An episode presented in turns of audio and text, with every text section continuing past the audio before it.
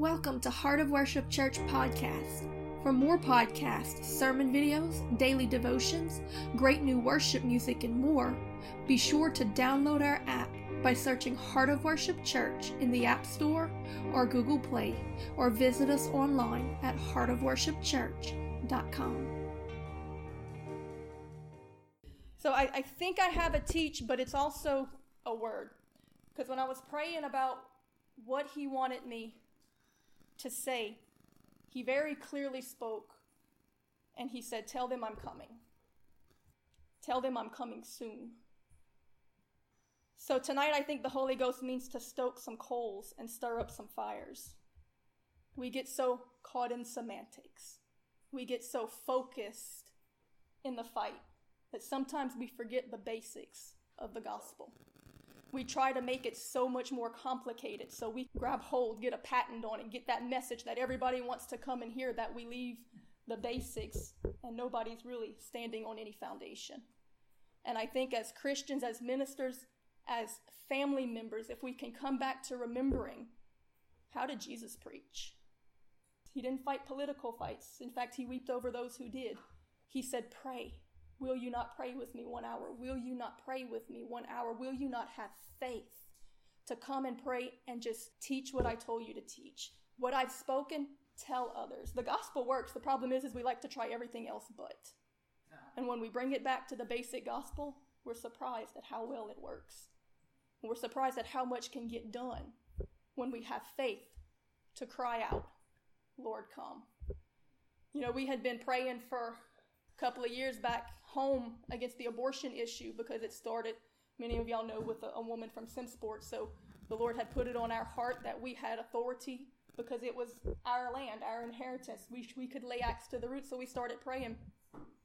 And I found out today that actually 2008, there were 10 times less abortions in Louisiana in 2018.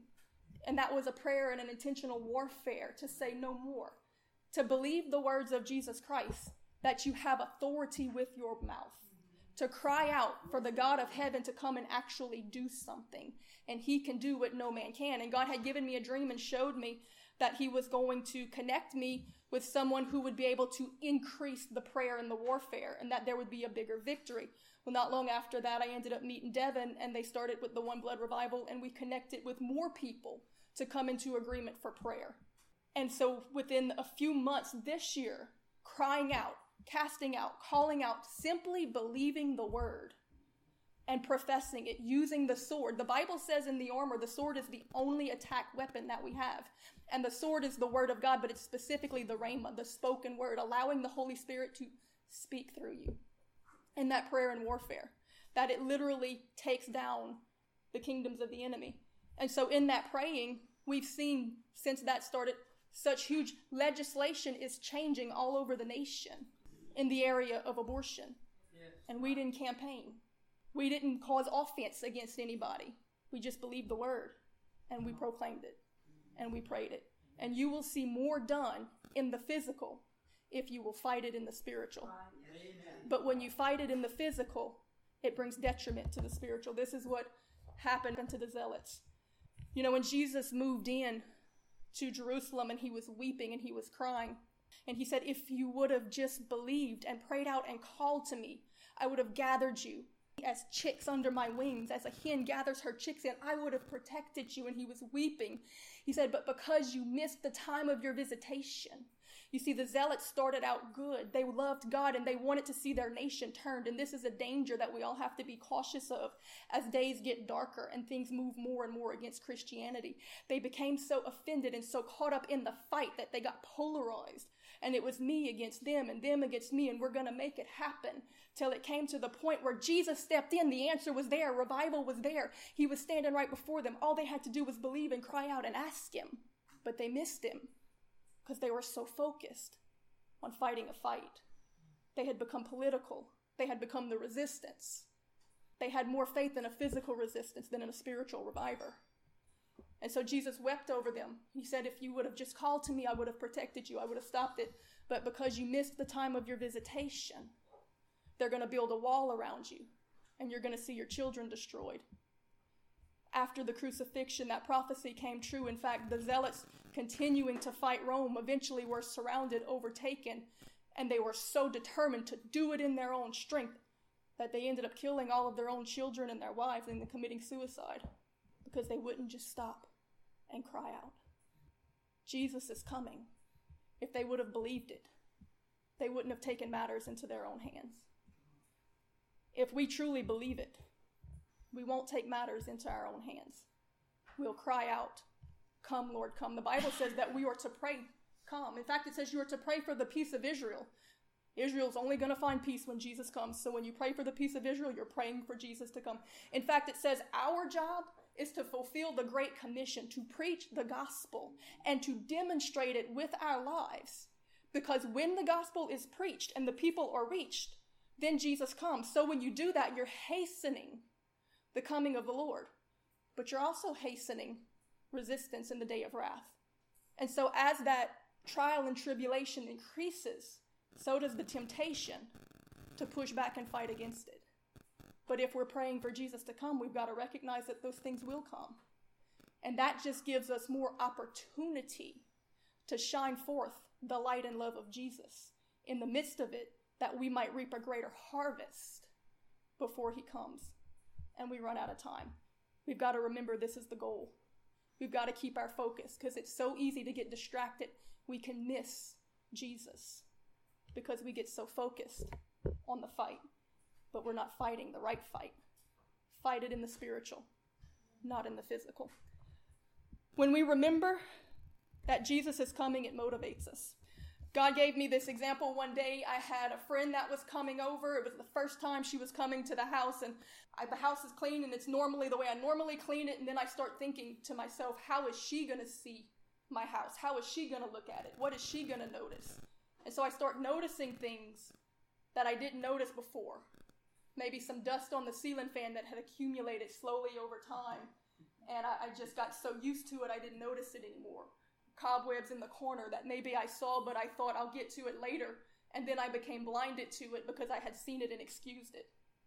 But now that I knew my friend was coming, I was looking at it the way she would look at it. Was it clean enough? This is why Jesus said to live every day with the expectation that he's coming.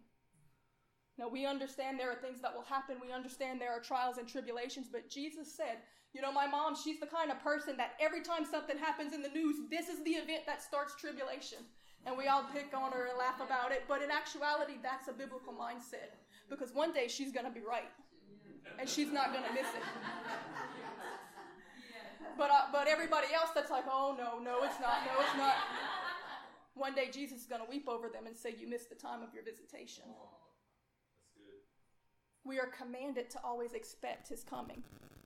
Because when we know he's coming, we're going to step back and look at our life. And those things that we excused before, that he pointed out to us like that cobweb in the corner, but we said, I'll deal with it later, and then we became blinded to it. We're going to see it. The dust that accumulated slowly, that offense, that pride, that arrogance. We're going to notice it because we're not looking at the house the way we're used to living in it. We're looking at it. How is he going to see it when he visits?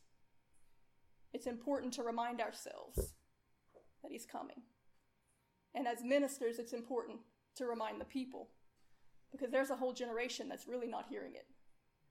As family members, it's important to remind our family, to talk to our kids, to talk to our loved ones, to ask them if they're ready for it.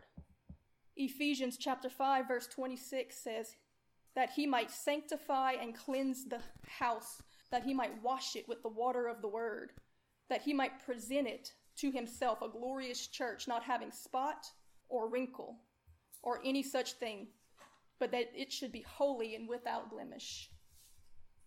He's coming back for a clean house. We let things slide in our house until we know someone's coming. Jesus said, Remind them that I'm coming because I'm coming for a pure and spotless bride. And how is it washed? By the word. We have to be willing to preach the word, the full word. You've got to be willing to open your mouth and speak no matter where you are. You know, the Bible says that in the end times, in this tribulation time, they eventually, the saints eventually overcome the enemy by the blood of Jesus, what he did, the word of their testimony. And because they were willing to fight to the death. No, because they loved not their lives unto the death. They were willing to speak the gospel, even if they were killed for it. Or we willing to speak? Because that's what washes, that's what cleanses, that's what makes white, that's what prepares the bride. There are things that are good to be done, but if the foundation of the gospel isn't laid, everything else in vain, unless the Lord build the house, they that labor, labor in vain. Grabbing hold on the return of Christ drives you to faithfulness, to your first love. It makes a passion in you to build that relationship with Him and a diligence to maintain it. In 2 Corinthians chapter 11, Paul speaking under the unction of the Holy Spirit, the Holy Spirit speaking through him to the church, he said, For I am jealous over you with a godly jealousy. For I have espoused you to one husband, that I may present you as a chaste virgin to Christ. But I fear lest any means the serpent beguiled, as he did to Eve through his subtleties. So your minds also should be corrupted from the simplicity that is in Christ. For if he that cometh preacheth another Jesus, whom we have not preached, or if ye receive another spirit, which ye have not received, or any other gospel, which ye have not accepted, you might well bear with it. The Holy Spirit, through Paul, was weeping over the church, saying, I love you.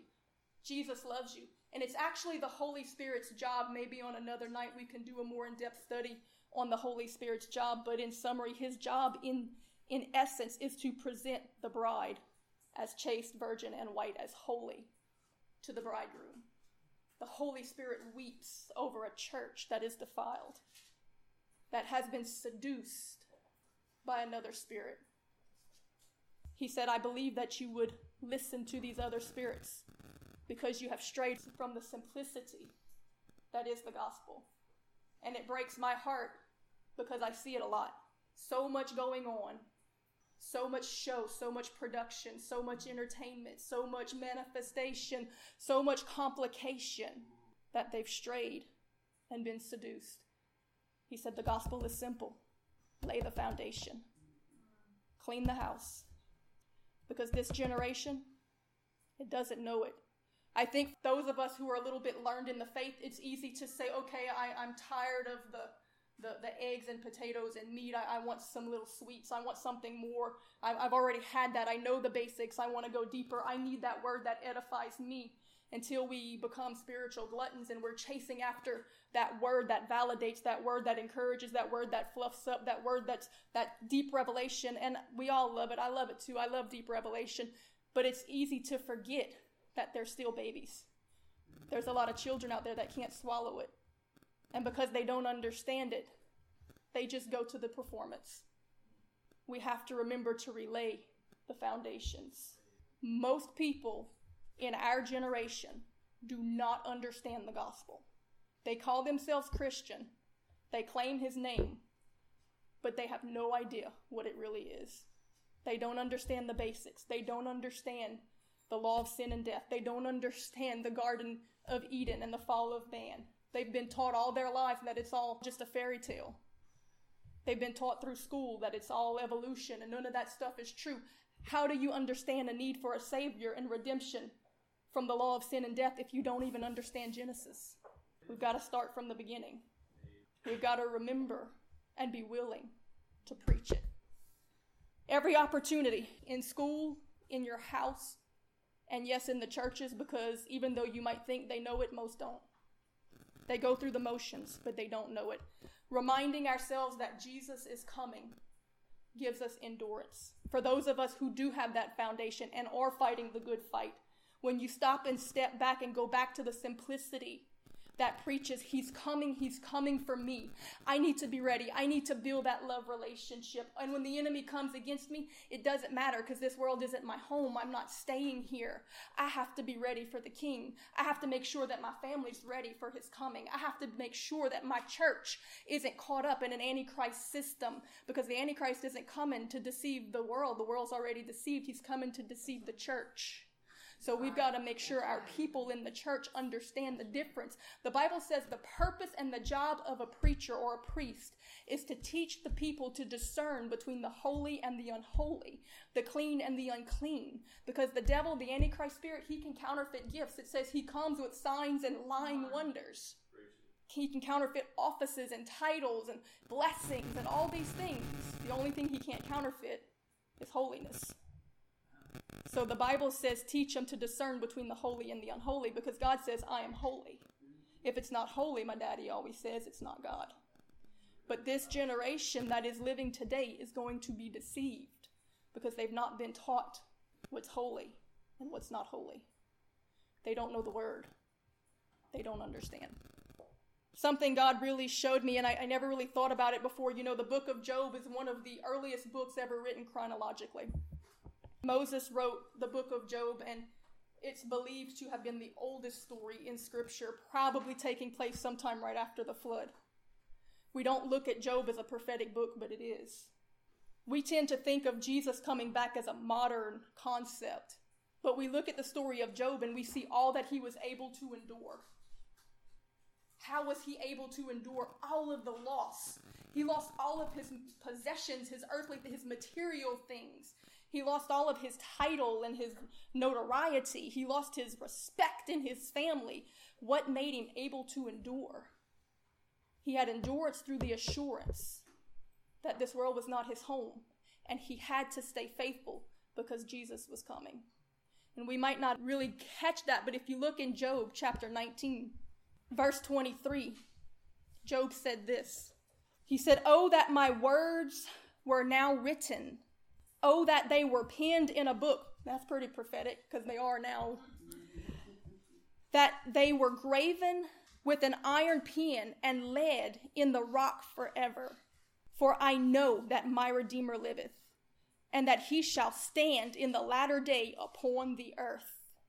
And that though after my skin worms have destroyed this physical body, yet in my flesh shall I see God, whom I shall see for myself, and my own eyes shall behold him and not another. Though my reins be consumed within me, I shall see him. Job knew that there was a resurrection coming. He knew the Lord was coming back. And that's what gave him the endurance to withstand all of the attacks. We have a generation of people now with no sticking power, no staying power. Every little wind of doctrine that comes uproots them. Every little trial blows them away because they're living for the moment. They're living for the physical. They're living for the material. They have no grasp on eternity. They have no grasp that Jesus is coming. I think many times we often avoid reproving sin and standing for God to keep from stirring up the devil's wrath against us. But biblical Christianity actually rejoiced over it, knowing that there was no greater endorsement under heaven than to be hated by hell, and that it brought a greater reward at the resurrection. People live so selfishly. They're not willing to endure. They're not willing to step out in faith and take the rejection, pour out that alabaster box, be slandered, be laughed at. That one soul might be saved because they're not seeing in, in the light of eternity. We spend so much time trying to build up earthly ministries, trying to build up jobs, trying to prepare for retirement that's going to last maybe 10 years, but we don't put the effort into building up a better forever. They're not being told that one day everyone's going to stand before a great white throne judgment and give an account for their life and everything that they've done, every work in the world, everything that is material and physical and every labor is going to be ash.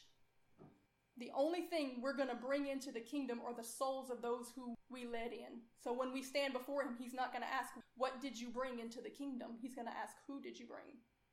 So we could have a million dollar church with 10 million followers around the world. We can have a great title, a great job, a big house. We can do all these wonderful works. We can change laws and legislations, and we can do all these mighty things. But in the end, in the light of eternity, it's all going to burn. It's not getting in. He's going to say, Where's the soul? Let me show you. You passed this one up on the street corner while you were so busy running to work. You passed this one up at the nursing home while you were building your big ministry on the other side of town. You were called to this one. You would have got this one. This one was meant for you. The Bible actually says somebody else can wear your crown. Because if I'm called to reach that person, but I'm so busy running after earthly things that I leave them there and God has to send Jessica to minister to them, she's got my crown. She'll get my reward. God actually spoke through Mordecai to Esther, and he told her, You were born for such a time as this. This is your destiny. But if you keep silent now, deliverance will come for the Jews, but it'll come from somebody else and you and your father's house will be destroyed. We can miss destiny. God can pass the mantle to somebody else. That's a scary thought to me. We can miss what we were created to do. We were born for it, we were made for it. See, God's will will be done. He's going to get his way. But our place in it isn't secure if we're not willing to do our part. And what was Esther's part? It's the same part we all have. Open your mouth. Say what he said preach the gospel. He said, If you keep silent now, I'll call somebody else to speak. You know, Kathryn Kuhlman often said that she felt like she was the fifth or fifth or seventh person that was called to that position, but nobody else was willing to open their mouth and do it and take the slander for it. She said, I don't believe I was God's first choice. I believe that there were probably five men and a few women called to do it, but I was the only one willing to do it because I didn't have anything to lose. I didn't have anything. And that's often why I think God uses the least of these. They're more willing because what do I have to lose? Nobody likes me anyway. We've got to be willing to be eternally minded and live for the resurrection. Matthew 5, verse 11 says, Blessed are ye when men shall revile you and persecute you and shall say all manner of evil against you falsely for my sake. Rejoice and be exceeding glad, for great is your reward in heaven. For so persecuted they the prophets that were before you, then you're in good company. Ye are the salt of the earth, but if the salt has lost his savor, wherewith shall it be salted? It is thenceforth good for nothing, but to be cast out and trodden under foot of men. Ye are the light of the world, a city that cannot be hid.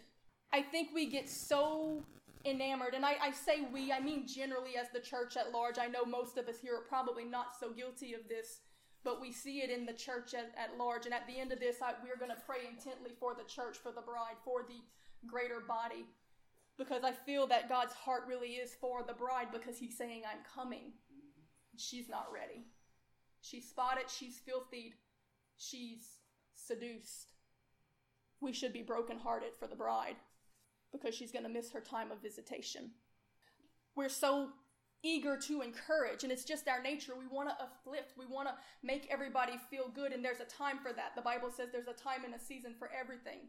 But i think we stay so much in the spring season trying to convince everybody that it's always springtime that when winter comes they freak out they don't know what to do they think god lied to them and they say what is this? I quit.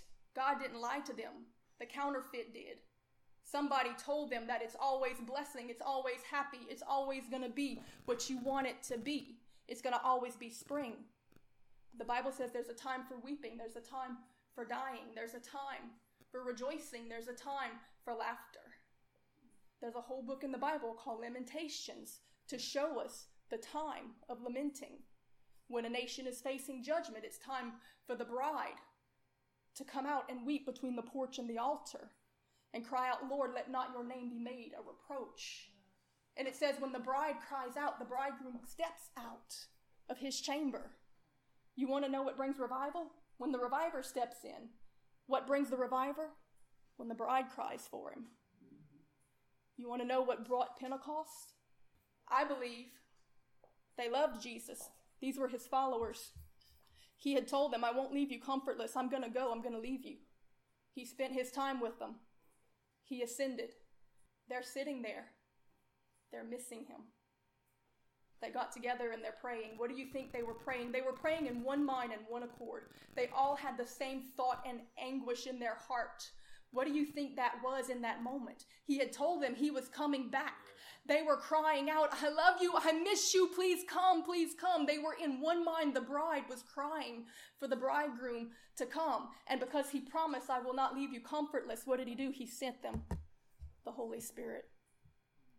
I think every revival in history really came this way when the bride gets desperate enough, when she loves him enough, when she's not so distracted by the counterfeits and the other lovers that she's willing to cry out and believe that he's coming. He will come. He won't leave her comfortless. The Bible says he says he, they will, he will step down out of his chamber to meet her. But remember, he's coming for a pure and spotless bride, so we have to cleanse our house and make sure that he can hear that cry. But I think that people are so enamored with the it's going to be okay message. He always blesses you, nothing bad ever happens. Nobody's preaching this. That you receive great blessing when you're persecuted, when men revile you. So when the first storm comes, when the problem comes, they don't stick, they fall.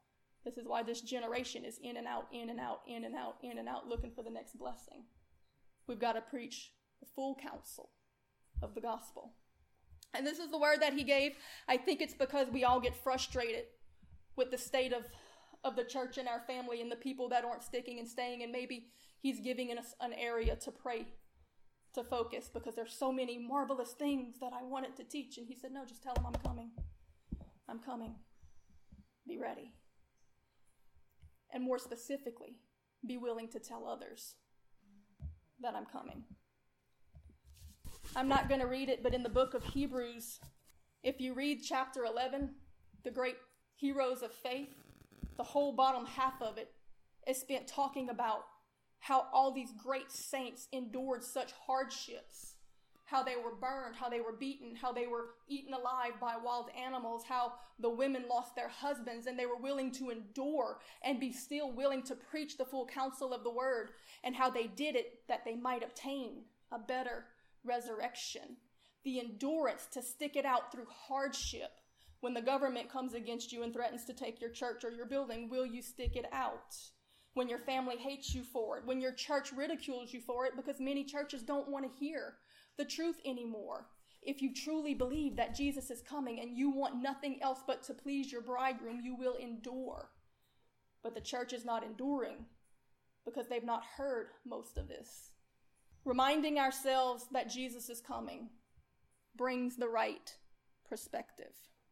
It reminds us that this world is not our home and that we need to be living and making every decision for a better eternity and not a better right now.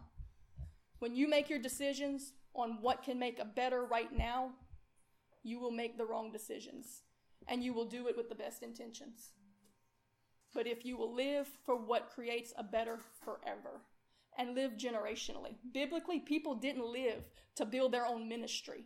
They didn't live to build their own life. They lived to set up the next generation. This is why the church in America is failing. Because the devil, he's good at working on the kids. But the church, they're so busy trying to build their own kingdom, they're not working on the next generation. They're leaving them in the dust. They're standing around saying, God, can't you use us? And the church is saying no, so the devil's saying, I can. There's a work to be done. I hope it encourages our prayer life. I hope this kind of opens our eyes to the state of the church because we, we continue down our journey. Sometimes we don't look back to see who we're leaving behind. And I hope that it builds a fire, especially in some of the young people here, to get out and evangelize.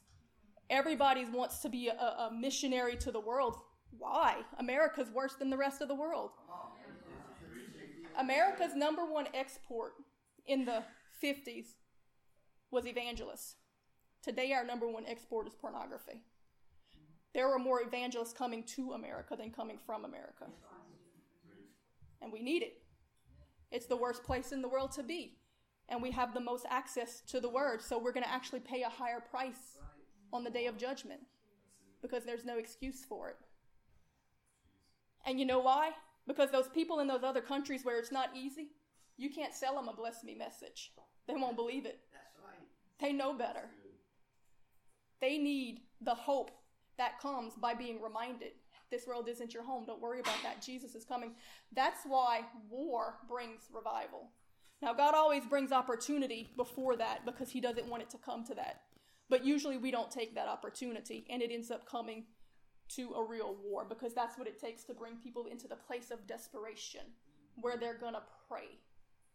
And as we come to a close in a minute, we're going to talk more about the power of prayer and warfare to stay the tide of judgment and to bring in the great harvest that we want to see that'll cause people to believe and remember that Jesus is coming. He's our King. There is an eternity. There is a hell. You know, most people in church, I believe today, they don't believe in hell. They don't really believe in eternity, though they say they do, but they're not living for it. They don't believe in Genesis. They don't believe in Revelations. Like half the time, I'm like, why do you claim to base your life on a faith that's based on a book you don't believe? That's kind of the height of insanity. Jesus said he'd rather you just go be in the bar because at least you're not bringing confusion there. Actually, it's our fault because we know and we're not taking the time to teach it, to help them to see it.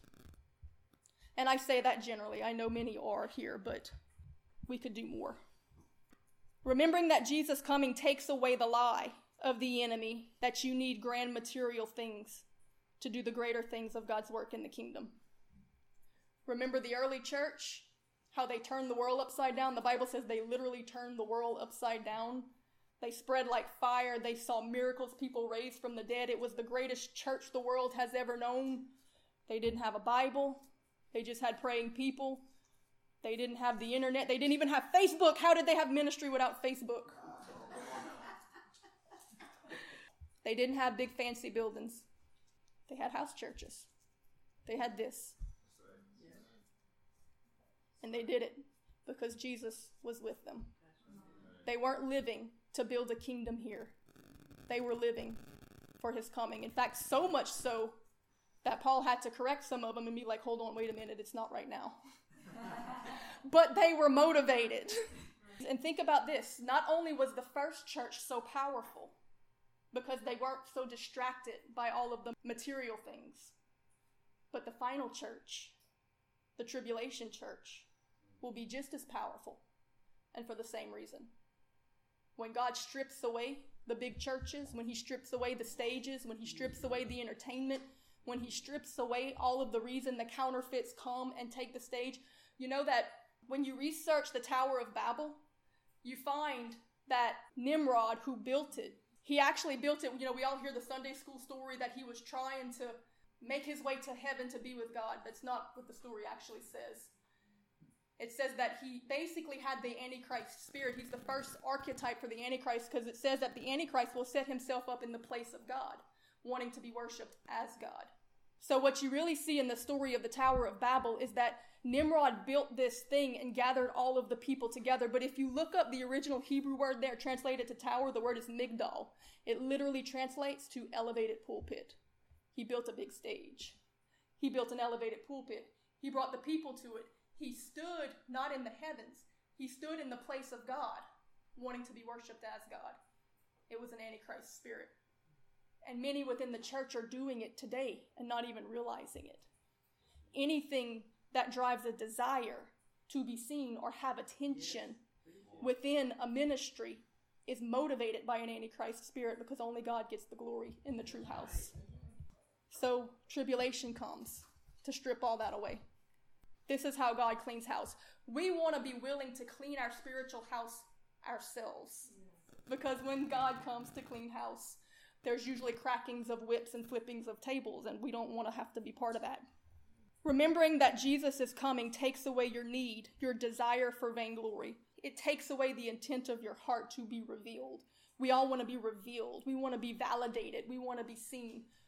But if this is all going to burn, if this world isn't our home, then what's the point anyway? Actually, he says that if you're not seen, if you work in the secret, if you work in the humble, then you'll have a greater reward in eternity. Because when we stand before Him on that final day, He's going to tell our story. And He's also going to tell the intent of our actions, why we did what we did. So we might do a great and mighty thing, but when He tells that story, is He going to reveal before all the saints and the angels that we did it because we wanted attention? Because we stepped out to reveal ourselves and try. Now, sometimes God will reveal, and sometimes God will validate. Sometimes God will validate a messenger to validate the message. If God does it, that's one thing. If we do it, it's another. What a shame that's going to be when we stand before Him on the day of judgment and He tells that story. But when we're willing to obey and nobody sees, and we remember, you know what? In eternity, He's going to know. He's actually going to tell that story.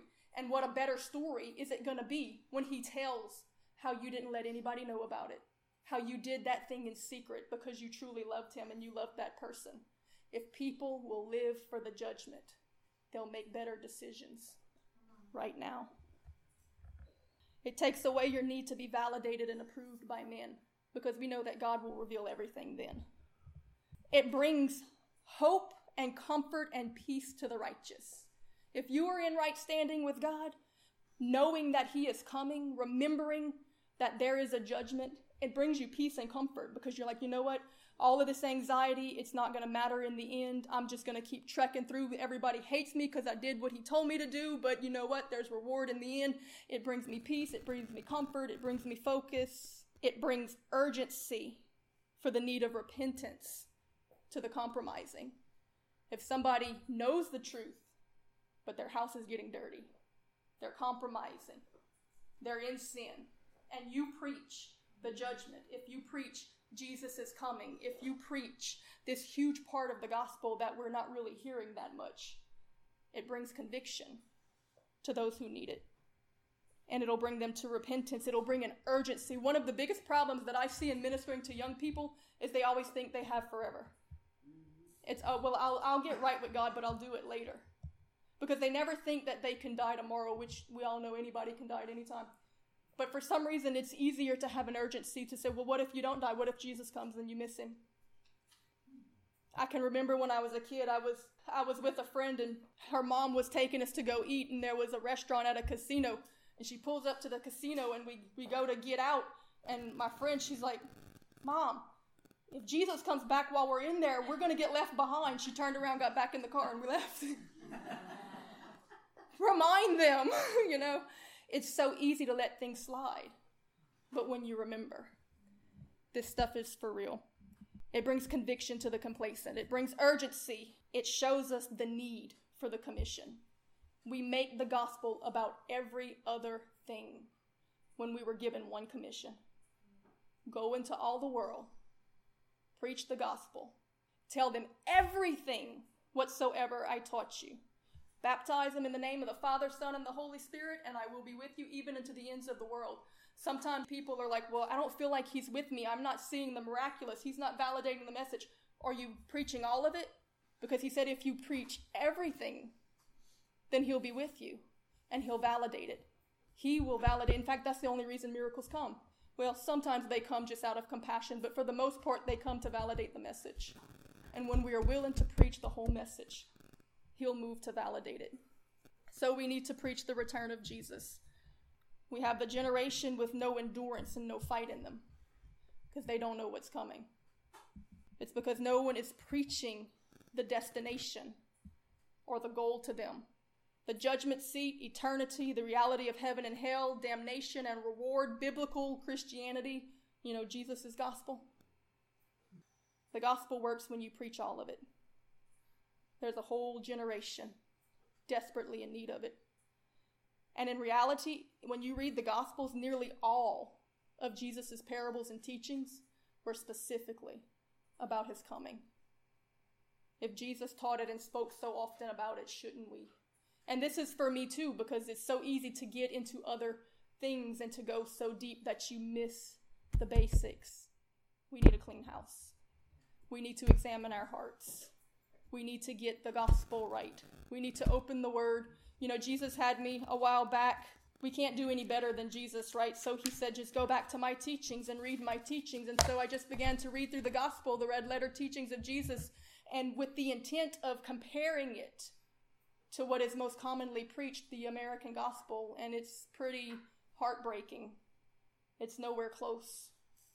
The gospel Jesus preached. And so we began this message with Paul's warning saying, You are the bride of Christ, and the Holy Spirit is so jealous over you. But I fear that you can be swayed away from the simplicity that is the gospel.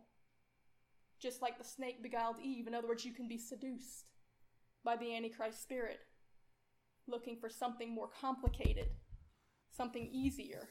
It's simple, it's not always easy, but it works. I think that in an effort to make the gospel more relevant to the world, the church has removed its effectiveness to call sinners out of the world. Because the Bible's gospel's purpose was to reprove the world of sin, not to make people comfortable in it. I tell people the truth because I know I have to give an account before God on a judgment day. I love them enough to tell them the truth, whether they like it or not. Oftentimes they don't. You step back and you continue to pray until God breaks their heart, and oftentimes they'll come back because God will continue to show them the truth. But if you were never willing to speak it, there's no hope that they can receive it. If you truly believe that we will all give account, the Bible says, for every idle word spoken and also not spoken. Because if we believe in our heart, we have to confess with our mouth. If we believe in the judgment, it's going to make us a witness. It's going to make us willing to speak. And because I believe in where that soul is going to end up, I have to speak the truth. If we don't preach the destination, we can't complain when people don't commit to the journey. And I think that's probably the church's biggest problem. They come and they go, and preachers get weary and discouraged. And so then they start to just tell them what they want to hear. But that does more damage than good because it doesn't play out you want to encourage the person, you want to make them feel better, but what if it wasn't the word of the Lord and it doesn't happen that way? And then they get discouraged. In fact, Jesus even told his disciples that tribulations and trials and all these hard things, they will come on you. And I tell you so that you're not offended. Not so that they wouldn't be offended with the people that did it, so that they wouldn't be offended with him, thinking that he had abandoned them. Even John the Baptist, when he was sitting in the prison, and he sent his disciples to ask Jesus, Are you really the Messiah? Because why am I still in this prison? Jesus sent him back to say, pretty much, Yeah, here's the proof. Please don't be offended with me because this isn't going to turn out the way that you thought it would. Trust me, there's a bigger story in it. And then, even as John the Baptist's disciples left to go tell him that, Jesus turns around and then validates John the Baptist to the people. And so now all of history gets this testimony from the mouth of God Himself that there was no greater prophet ever born to woman but John the Baptist. But John the Baptist didn't hear that validation, not in this world. He hears it at the judgment. He had to take it in faith, even though it wasn't a good and easy situation in his eyes. The way he could see it, there was a reason for it. Most people would just curse God and die now because they've not been told to endure for the reward. They don't have the endurance because of the assurance, like Job did. John 16, verse 8 says, And when He, the Holy Spirit, is come, He will reprove the world of sin and righteousness and of judgment. It is the Holy Spirit's job to purify, to winnow, to purge, to reprove the world of sin. He does encourage, He's a comforter. But ultimately, His job is to purify the bride. In fact, when John the Baptist told the people that Jesus was coming, he said, I baptize you with water, but he comes to baptize you with the Holy Ghost and with fire, and there is a winnowing fan in his hand, and he will what? Thoroughly purge his threshing floor. This is the real purpose of the Holy Spirit. The winnowing fan, and this will bring us back to the Jesus is coming. The winnowing fan, the purpose was when the wheat was gathered for the harvest, it would come and then it would be beaten with a tool called a tribulum. This is where we get the word tribulation from. The tribulum or tribulation was meant to separate the chaff from the wheat, the useless stuff from the good stuff, so that the wheat could then be ground and crushed and turned into bread, which is the body of Christ. We're not even the body of Christ unless we've allowed ourselves to be crushed and to go through the trials and the hardships and the tribulance, the tribulations that the Holy Spirit uses to purge us. And then the winnowing fan, it blows that wind of the Holy Spirit that comes in your life. This goes back to what the Holy Spirit was saying earlier through Miss Helen's word about the oil and through her song about the alabaster box. That wind of the Holy Spirit literally comes to blow the trash away, to blow the chaff away, to blow the flesh away. All the things of this world that we want to cling to the materialism, the pride, the arrogance, the guilt, the lust, the flesh, all of those things that are useless in eternity. That's the purpose of the Holy Spirit, not to give us a little tickle. He is a comforter when we need it but he doesn't comfort people in their sin. The counterfeit does. And this generation doesn't know how to tell the difference because they're not hearing the word. If we will preach holiness at all costs, we'll win souls. But if we don't, we've already lost the fight. 2 Timothy chapter 4 verse 1 says, I charge thee therefore before God and the Lord Jesus Christ, who shall judge the quick and the dead at his appearing and his kingdom. Preach the word. Be instant in season, out of season. Reprove, rebuke, exhort with all long suffering and doctrine. For the time will come when they will not endure sound doctrine, but after their own lust they shall heap upon themselves teachers, having itching ears, and they shall turn away their ears from the truth, and shall be turned unto fables. But watch thou in all things, endure affliction, do the work of an evangelist, make full proof of thy ministry. For I am now ready to be offered up. This is Paul speaking. And the time of my departure is at hand. This was his dying. I have fought a good fight. I have finished my course. I have kept the faith. Henceforth is laid up for me a crown of righteousness which the Lord, the righteous judge, shall give me at that day, and not me only, but unto all them also who love his appearing. Paul endured because he was living for the resurrection. We all know what it looked like when Jesus decided to clean house. When he had to do it by force, he went in with whips and flipped tables. He was brokenhearted, though. As he approached Jerusalem, he wept before he whipped. So don't think that gives you the justification to be arrogant or prideful. Jesus wept before he whipped, and a person that truly has the zeal of the Lord will be broken for the bride. They will weep more than they whip. And when he causes you to give that reproof or that hard word, you will weep bitterly over it for sometimes years as you pray for that person until the Lord breaks them and they're able to receive it. Jesus was broken for the bride, but nevertheless, there had to be a cleansing. And so we ask, where did this zeal of the Lord come from? Because it says that as he did this, the disciples saw that he had a zeal and they remembered the prophecy that, that the zeal of the Lord's house has eaten him up. What caused him to crack the whip? What caused him to take the rejection of the people, what caused him to know that they're going to hate me for this. They're going to try to kill me for this. The Pharisees, they're not going to like this, but I'm going to go in there and I'm going to clean house. What caused him to have this zeal? In Luke chapter 19, we read it. It says, And when he was come near, he beheld the city and wept over it, saying, If thou hast known, even thou, at least in this thy day, the things which belong unto thy peace. If the church only knew the power it has, what is really available for it. But now they are hid from your eyes, for the day shall come upon thee, and thy enemies shall cast a trench about thee, and compass thee round about, and keep thee on every side, and shall lay thee even with the ground, and thy children within thee.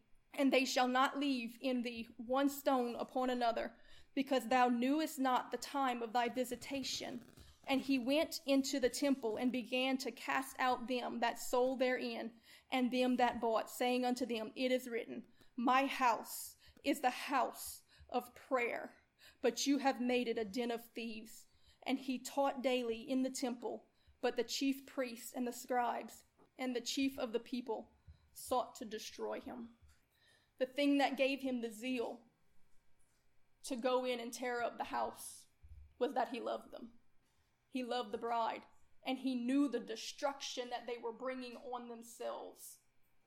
Just like a father is willing to correct his children if he truly loves them, because they're doing things that are destructive. And if we truly love the bride, if we love the people, if we love the church, we've got to be willing to give those hard words. And I know it's not easy. Nobody ever wants to truly give them. But real love drives correction. And it truly does hurt the corrector more than the corrected. But love does it anyway. This is biblical Christianity. You've all heard your daddy say, This is going to hurt me more than it hurts you. And you're like, uh. God corrects his children, and it does hurt him more than it hurts us. And we still say, uh. But it does. And that's another problem we have in the American church. The children have not been brought up to understand correction. So they don't really understand love. The gospel of Jesus Christ works. The American gospel doesn't work because, in most part, it's not the gospel of Jesus Christ. It has fashioned for itself a God after its own making, which breaks the first two of the Ten Commandments. But knowing that the time is so very short, nearer now than when we first believed, we ought to have a zeal. We ought to have a brokenness. This is not the happy, exciting message I want it to bring, but I think it's something that we need to think about on our pillow. It's something that will drive us, it's something that will correct us. It's a plumb line that redirects us in the right direction because it's so easy to get distracted, to get off course. Bring it back to what He first gave you, what you first believed. Jesus is coming. Are you ready? Is your family ready? Are your friends ready? Are those around you ready? Then you have a job to do and very little time to do it. So, this is a wake up call for all of us. We can all do more.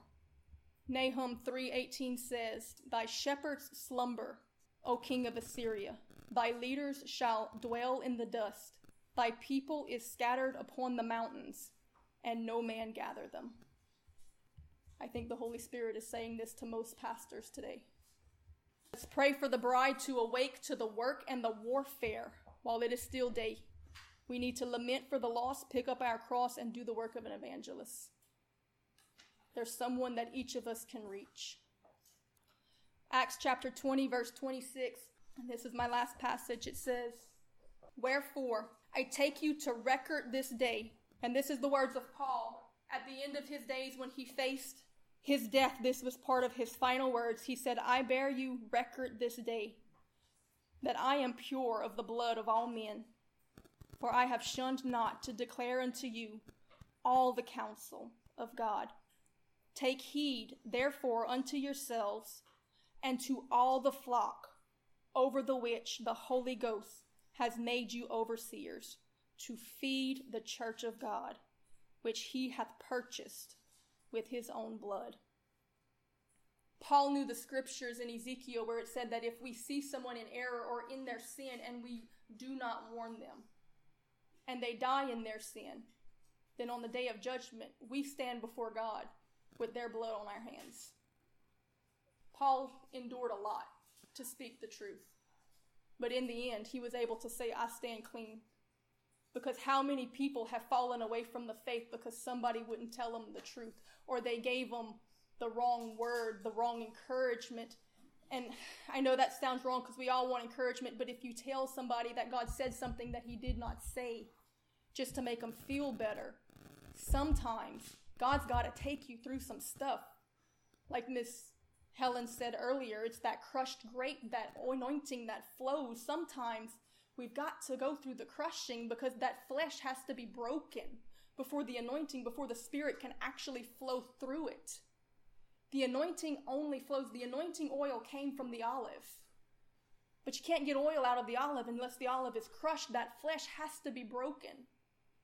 Even Jesus, before the anointing flew that would bring the greatest work of grace the world has ever known, when he knelt in the Garden of Gethsemane, do you know what Gethsemane means? The olive press. It's the place where the olive is crushed. And as he was crushed under the weight of what he had to endure to be obedient to the will of the Lord, and his sweat fell as great drops of blood, he was literally being crushed under the weight, and the anointing flew through it because he was willing to be broken for us. Are we willing to be broken sometimes for him? Or to see somebody else brought into the kingdom? We've all experienced it. I want you to be encouraged tonight that there is reward for it. But I also want you to remember it the next time the enemy tempts you to step back and not speak the truth. Because we all have a job to do, and we will give account because Jesus is coming. When we stand before Christ on that day, will we be able to say the same thing that Paul said? And I'll tell you, I'll give you a secret to the wonderful works of God. Paul was used mightily. God literally flowed through him Just like the word that came forth, the Holy Spirit is within us. It wants to flow through us. But there's two conditions given in Scripture. The Bible says, Purify your hearts, you sinner, and cleanse your hands, that the King of glory might enter in. Paul just told us how to cleanse our hands. We've got to be willing to preach the full counsel, all of it. Purifying the heart, that's the work that Jesus does. His blood, it cleanses. But the hands, that's our part. Be willing to preach the gospel, no matter what it costs us. So tonight we're going to pray. Before we pray for individual needs, we're going to minister first to the Lord. And the bride is going to cry out. Lord, we cry out to you.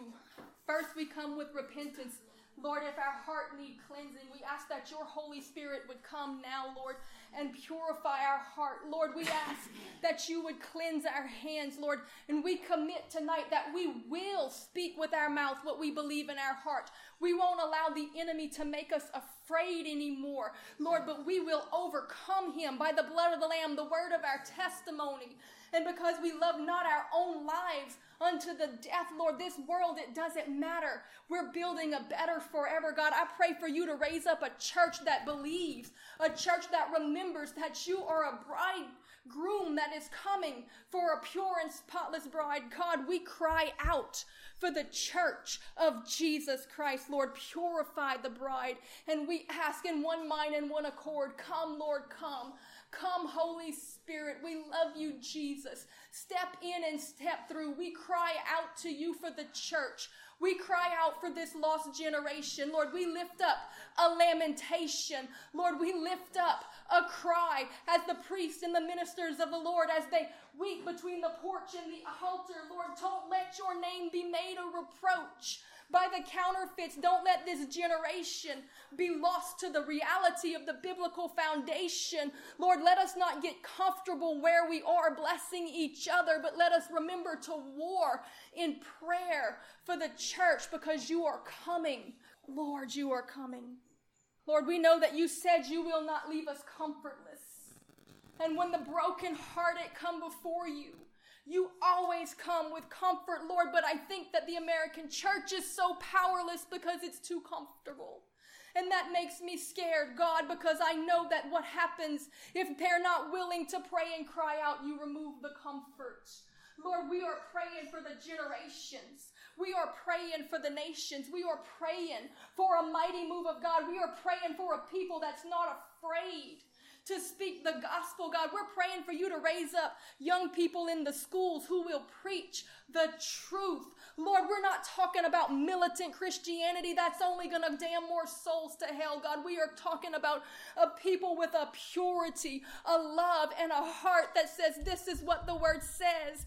Do you believe it? Oh, God, give us that foundation. It doesn't have to be complicated. Lord, teach us Genesis to Revelation, the reason that we need redemption. Lord, that you are coming again and that we just have to endure till the end and be willing to cry out and pray and believe. Oh Lord, give us faith when the enemy rises up against us to speak our convictions, to speak the truth of the gospel. Lord, to never submit to the enemy, but to always submit to the leading of your spirit. Lord, we are asking for grace for this. We need it, Lord. We need it. Lord, we are asking individually, come and cleanse our house, cleanse our temple. Lord, we don't want to let it come to the point where you've got to step in with whips, Lord. Even though you don't want to do it, you'll do it. You'll reprove us to purify us because you love us, Lord. But we're asking willingly, teach us, lead us, direct us, give us your word, Lord. And I pray that it goes forth into all of Baton Rouge. I know there are many here that know this, Lord, but we've got to pray because there's a need. We've got to pray that you raise a people up that understand this and will go out with it because this house is a house of prayer. God, you called your church to be a house of prayer, not a house of dancing, not a house of singing, not even a house of preaching primarily. It's a house of prayer, but we will do anything but pray. We will turn our pulpits into parliaments, but we will not pray. We will not trust you to do what only you can do. So, God, raise up a people that will pray. God, I pray for your protection over this house because it is a house of prayer in a land that is but a desert. It's a wellspring, Lord, and I pray that it never be blocked up by the enemy, Lord, that you raise up a people to contend for it and to contend for the territory. God, we are praying that you will do impossible things through the prayers of this people and that you will stir them up again from this day, Lord. We know that there is a warfare in prayer, but sometimes you've got to remind us that there is power in it and that you hear it and you will always step in when your bride cries out and remembers that you are coming. Thank you for listening to Heart of Worship Church podcast. For more podcasts, sermon videos, daily devotions, great new worship music, and more, be sure to download our app by searching Heart of Worship Church in the App Store or Google Play or visit us online at heartofworshipchurch.com.